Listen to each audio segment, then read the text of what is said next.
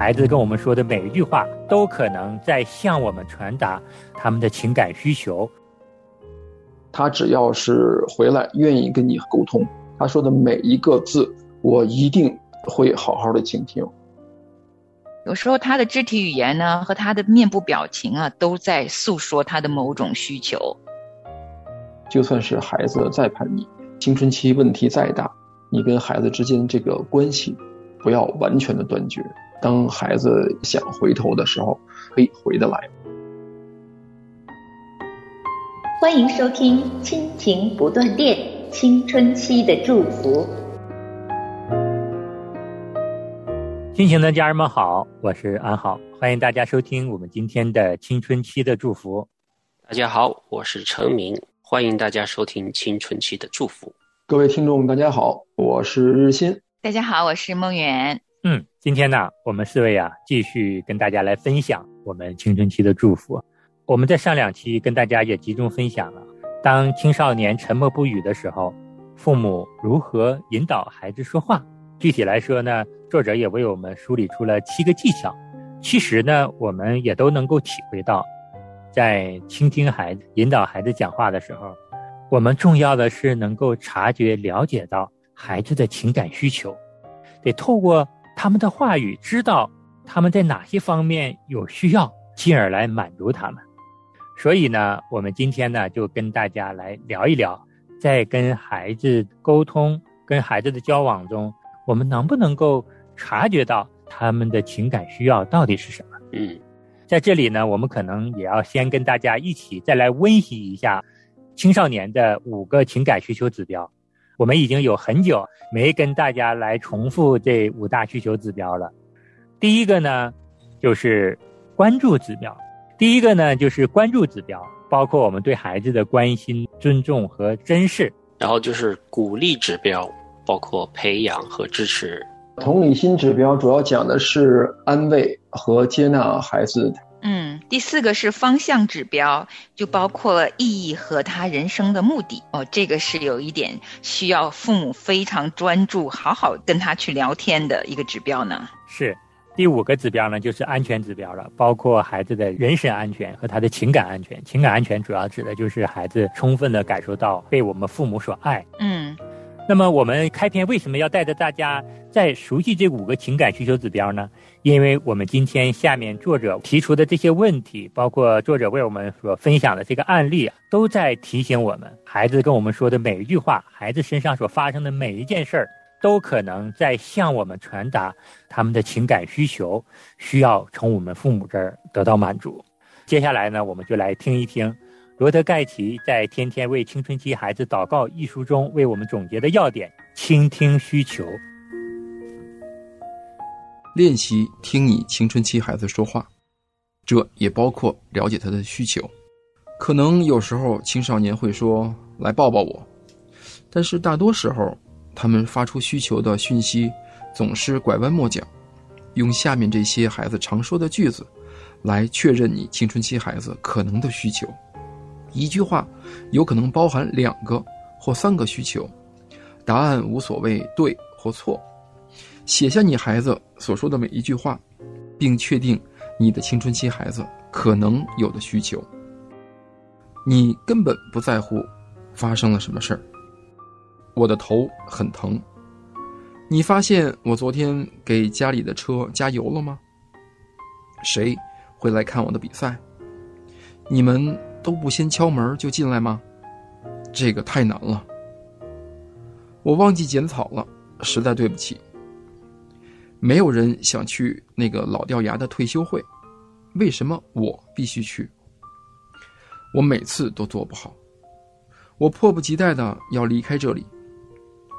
我去应聘的那个工作没有被录取，大家都没有来，只有我一个人去。我不是你的好孩子，你和妈妈昨晚为什么大声争吵？我恨我的头发，为什么没有人问问我，我喜欢做的是什么？我不在乎他发生了什么事儿，那件事儿与我无关。我没去，也没有人会想到我。这些话语。可能都包含了孩子的需求。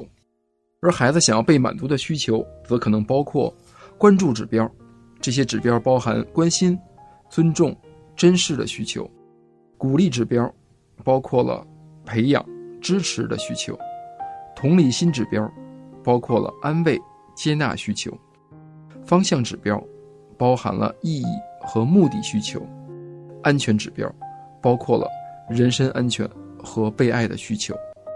大部分家庭都在为沟通而奋战。这里有一个家庭的实例，是父母和孩子之间沟通中断的时候，他们的应对之道。秦和卡尔为他们十四岁的儿子凯文非常担心。大约六个月之前，他突然变得很神秘，紧闭房门，躲进房间，不和家人接触。虽然凯文已经是个青少年，但是秦和卡尔仍然认为。他应该继续和家人保持沟通。他们强迫凯文和他们的两个弟弟妹妹到当地的游乐园去玩一天。起初，凯文闷闷不乐，但是到了游乐园之后，不出一个小时，他就大笑、大叫，恢复以前的老样子了。度过欢乐的一天以后，当天晚上，凯文的父母敲开他的房门，感谢凯文的参与。谈话中，卡尔问道。究竟发生了什么事儿？这几个月来，你妈妈和我都很担心你，但是今天证明你仍愿意成为我们家的一份。我们爱你，可以帮你什么忙吗？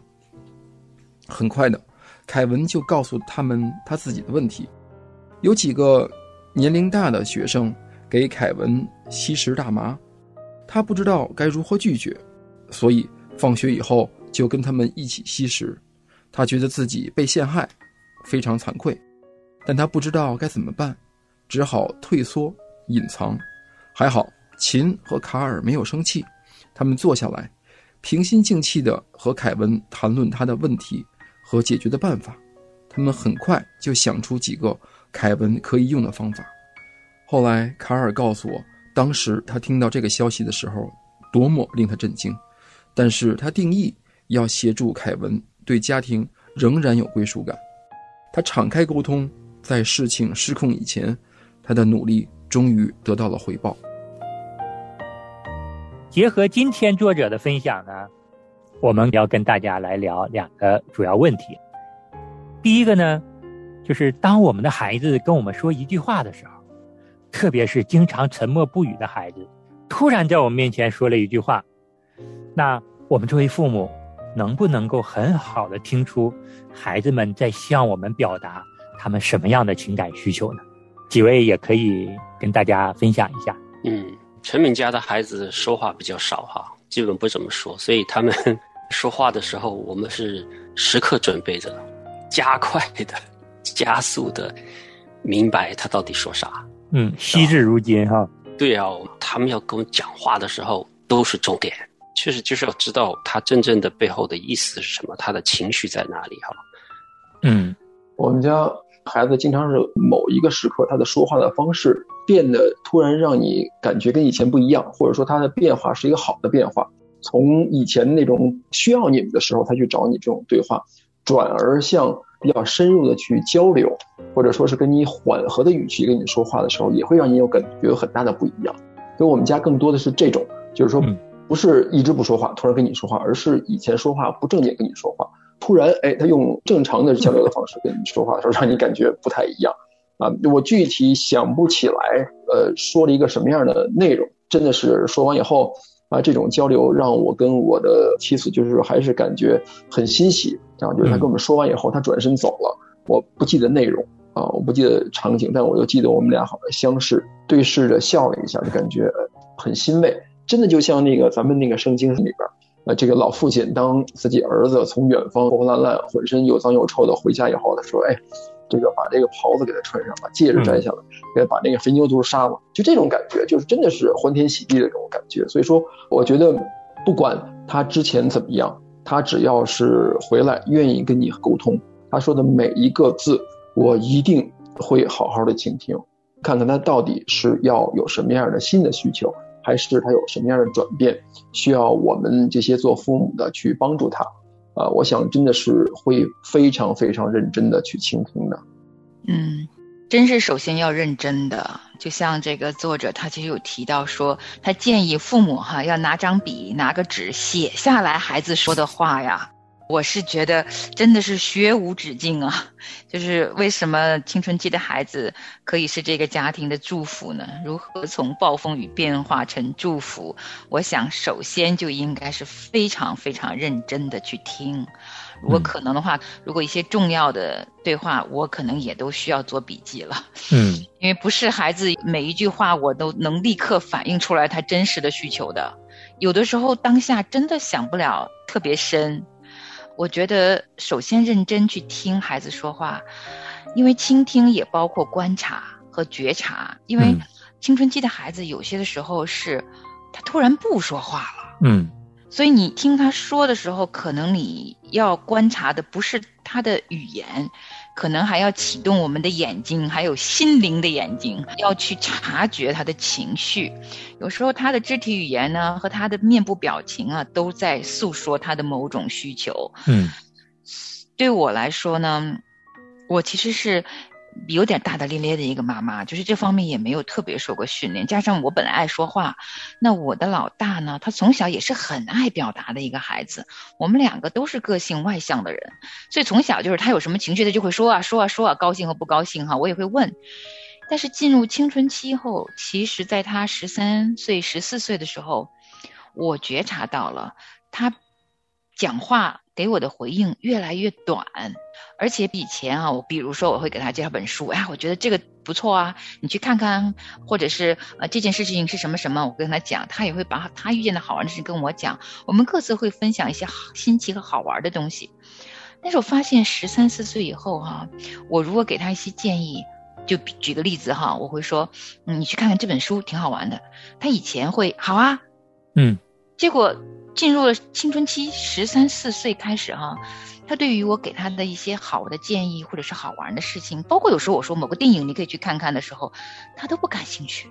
其实我那个时候几次之后，我发现他怎么的热情消减，就是他对于一些新鲜的事情，一些我给他的建议，他开始不太有热情了。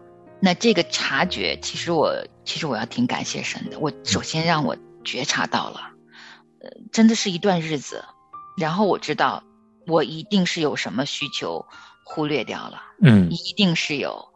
所以当然这是个挺长的故事，我们下一期会去讲到辨识哈。我先埋个伏笔，真的是用了很长一段时间，我去辨识啊。作为母亲，我到底忽略了什么，让一个原本对生活方方面面充满很热忱，也喜欢跟朋友去出去玩的一个小孩呢？进入青春期的时候，开始有一一点退缩在他自己的世界里，失掉了一些对生活原本应该有的热忱。当然，他看起来还是个很阳光的小孩哈，但是因为我作为母亲，我。我自己是知道的，有一些，嗯，我觉得他的个性当中原本阳光灿烂的一部分呢，好像就像那个光芒收起来了，嗯，没有说不好，但是就是就好像这个发光体，那个光有点暗淡下去了。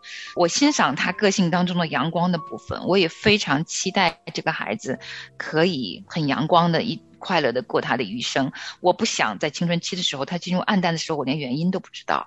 我觉得倾听，首先是对我自己要求是，我要认真去听，然后也要非常仔细的用心去察觉。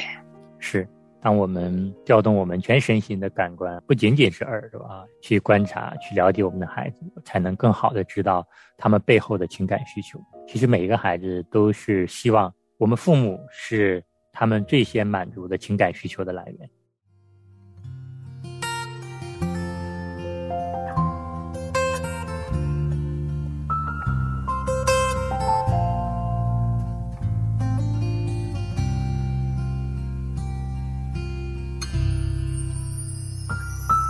当我悲伤难挨，诉不尽最深。的悲哀，亲爱主，哦我的主，恳求你倾听我的心。当我希望满怀，道不出最美的期待。亲爱主，哦，我的主，求你倾听我的心，求你聆听我每一个心跳。那是我最虔诚、最渴慕的祈祷。求你聆听我每一个心跳，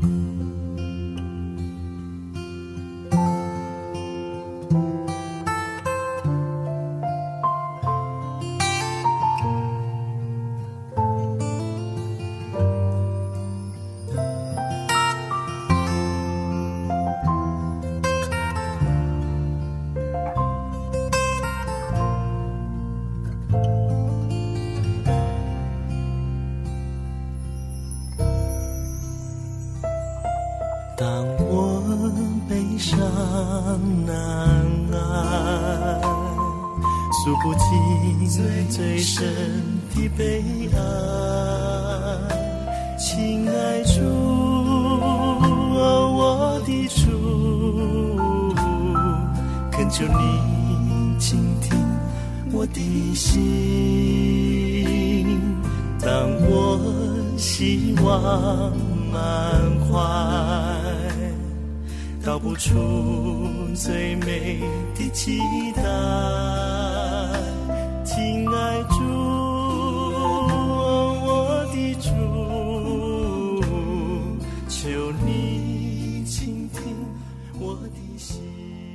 那么在作者的分享中呢，他谈到了秦和卡尔这对夫妻和他们十四岁的儿子凯文之间发生的这个故事。我想呢，听过日新兄朗读的这一段之后呢，大家已经都知道了这个故事的主要内容。那么，我们也就着这样的一个故事，跟大家也分享分享自己的感受。这对父母其实真的是很有智慧的哈，察觉出来这个孩子有心事儿了，他也没有逼他去马上说。我们家呢，没有这个特别的时候，我们家的孩子。我都觉得奇怪，为什么还其他孩子都有心事儿放在心里边？我们家这两个每天看着笑呵呵的。有一次，我们的邻居给我们描述的，他说：“你们孩子老二怎么这么开心的？看上去，我有一次回来看到他放学回家的时候，走路的时候是跳着走的，知道吧？就是蹦蹦跳跳的，对，就是蹦蹦跳跳的那种。一看这个人心里边就是没啥事儿的，就是没什么心事儿的，你知道。”因为他们不怎么说话，我也担心他会不会有些什么事儿不说出来哈，憋着，特别是男孩子，嗯，可能需要是多问几次，然后呢，一定要在这个他愿意交流的时候，就像这个故事里边的哈，他们出去玩了，开心了，哎，让他聊聊天，他就说出来了，因为那个场景里边有欢快的环境在对冲哈，需要找机会了，你作为家长，嗯，程敏这故事，它实际上告诉我们。要仔细的去观察跟孩子之间的这种互动，或孩子这个现在有什么样的变化，或者他的肢体语言，对吧？他说通过孩子走路的方式，他可以看出来这个孩子并没有什么太烦心的事儿嘛。嗯，我觉得我另外一个感觉就是，作为父母的，呃，就算孩子青春期问题再大，就算是孩子再叛逆，你跟孩子之间这个关系，呃，不要完全的断绝。嗯，这样当孩子有问题的时候，他想回头的时候，可以回得来嘛，对吧？嗯，在几周以前，牧师在我们教会讲到，讲那么一个故事，就说有一个孩子非常不孝顺，然后呢离家出走了，过了几年呢，实在外边混不下去了，写了一封信给他的这个父母说，这个圣诞节我就回咱们家，如果说你们欢迎我回去，就在咱们家门口的这棵树上挂一个红色的围巾。就我看到红色围巾的时候，我就下车；如果我没看到红色围巾，那我就不下车，我就接着坐这个车，我就接着走。圣诞节我就不回家了，那以后咱们可能也就不再见了。那么，当这个男孩子这个到了圣诞节去坐火车回家以后，他快到了这个自己家门口的这棵树的时候，发现这棵树上挂满了红色的围巾。所以说，我觉得作为父母来说，无论什么时候，我们都要有这颗为父为母的心，要去接纳他们，他们才能够回来。嗯，其实今天从作者分享的这个秦和卡尔他们夫妻哈和这个十四岁的孩子之间的这样一个很具体的事情，还真的学了很多很多呀。我其实很佩服秦和卡尔他们这对夫妻能这么稳得住哇，六个月左右的时间啊，这孩子能够完全不跟他们说话。这文中用了一个词叫“强迫”，这个他们这个儿子凯文啊，跟他们去游乐园。嗯，就是说明这个孩子已经是几乎跟他们完全在断层的世界里头了。他要强迫他出去玩儿，然后他描述的晚上的细节我很感动，因为他们玩儿就开开心心的玩儿，不会在玩儿的时候去唠叨或者是去询问啊，就是玩儿。然后晚上了，他的父母。还去敲他的房门，这都是细节啊！没有推了门就进去，而且开口就是先谢谢他的参与，因为白天他们强迫了他嘛，所以就很感谢他能够还是听了父母。我觉得当一个孩子听到父母的这份感谢的时候，他已经感受到了被尊重和接纳。然后他的爸爸他设计的这个问题也非常好呀，就是好温柔啊。就是发生什么事情吗？我们很担心你，而且他很直白的告诉孩子，我们都很爱你，有什么可以帮忙吗？哇，你就觉得这几句话说出来好温暖啊！我觉得这个孩子心都会化了，所以他卸下所有的心防，终于可以把压在他心中的所有的这几个月退缩和隐藏的秘密跟爸妈讲了。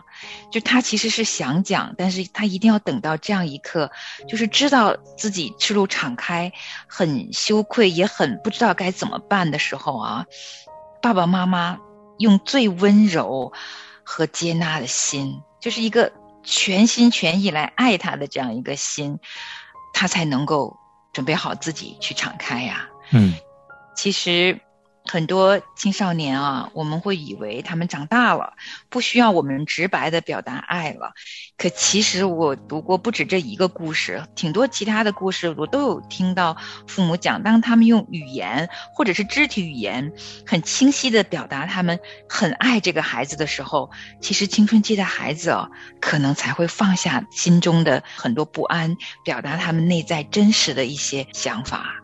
那我是再次听到的时候很感动的，有很多细节，仔细思量的时候发现，这对父母真的用心了。嗯，张云也觉得，确实是给这个孩子预备了一个非常安全，然后非常接纳的温暖的一个环境，让他能够说出来，因为是知道无论做了什么事情，父母都会接纳他的。嗯，今天的分享呢？再一次的提醒我们父母，不仅仅是对青春期的孩子啊，就是对我们各个年龄阶段的孩子，作为我们父母来说，都要多一些细心啊，多一点耐心，多一点的爱，来去体贴他们的心理感受。当我们有了这样的细心，当我们多了这样的一份爱，再去呃对待我们孩子的时候，我们才会发现，孩子才会慢慢的向我们敞开心扉。所以说，这也是每一个父母啊，我们都要努力做的。我们就一起共勉。那临近这一期节目结束呢，我们仍然低头来祷告。亲爱的恩主耶稣阿爸父神，我们真的是感谢赞美你。借着作者的这样的一篇分享，让我们再一次的体会到，我们作为父母，我们真的是要多一些耐心。特别是当我们孩子进入青春期之后，当他们很少跟我们讲话的时候。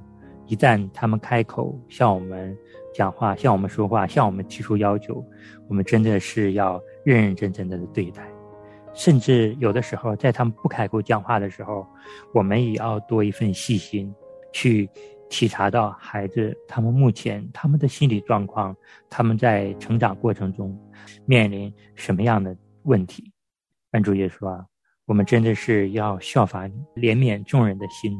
我们作为父母也真的是这样，我们要不断的去体察我们的孩子，主啊！但我们也知道，我们的这一份耐心、这一份细心，甚至是我们与孩子相处的智慧，都必须要从你而来。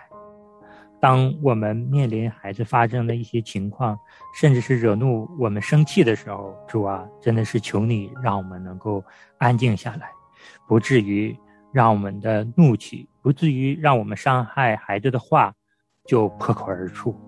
主耶稣啊，也真的是求你让我们谦卑在你的面前，常常思想你的话语，同时，也让我们夫妻之间也能够更好的配搭，让我们一起。为着孩子的成长，为着家庭的和睦团结，齐心的来努力，就求你引领我们每一个做父母的，引领我们每一个青春期的孩子，也引领我们每一个科目里的家庭。你孩子这样不配的祷告，奉主耶稣得胜的名求，阿门，阿门，阿门，阿门。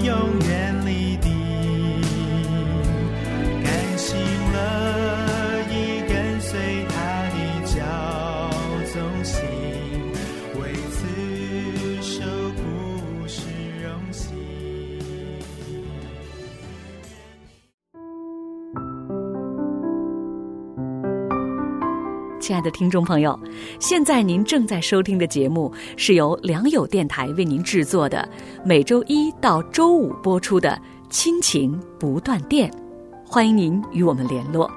我们的电子邮箱地址是 q i n q i n g at l i a n g y o u dot n e t，就是亲情在良友网。感谢您收听我们今天的节目。愿上帝赐福给您和您的家人，我们下次节目再会。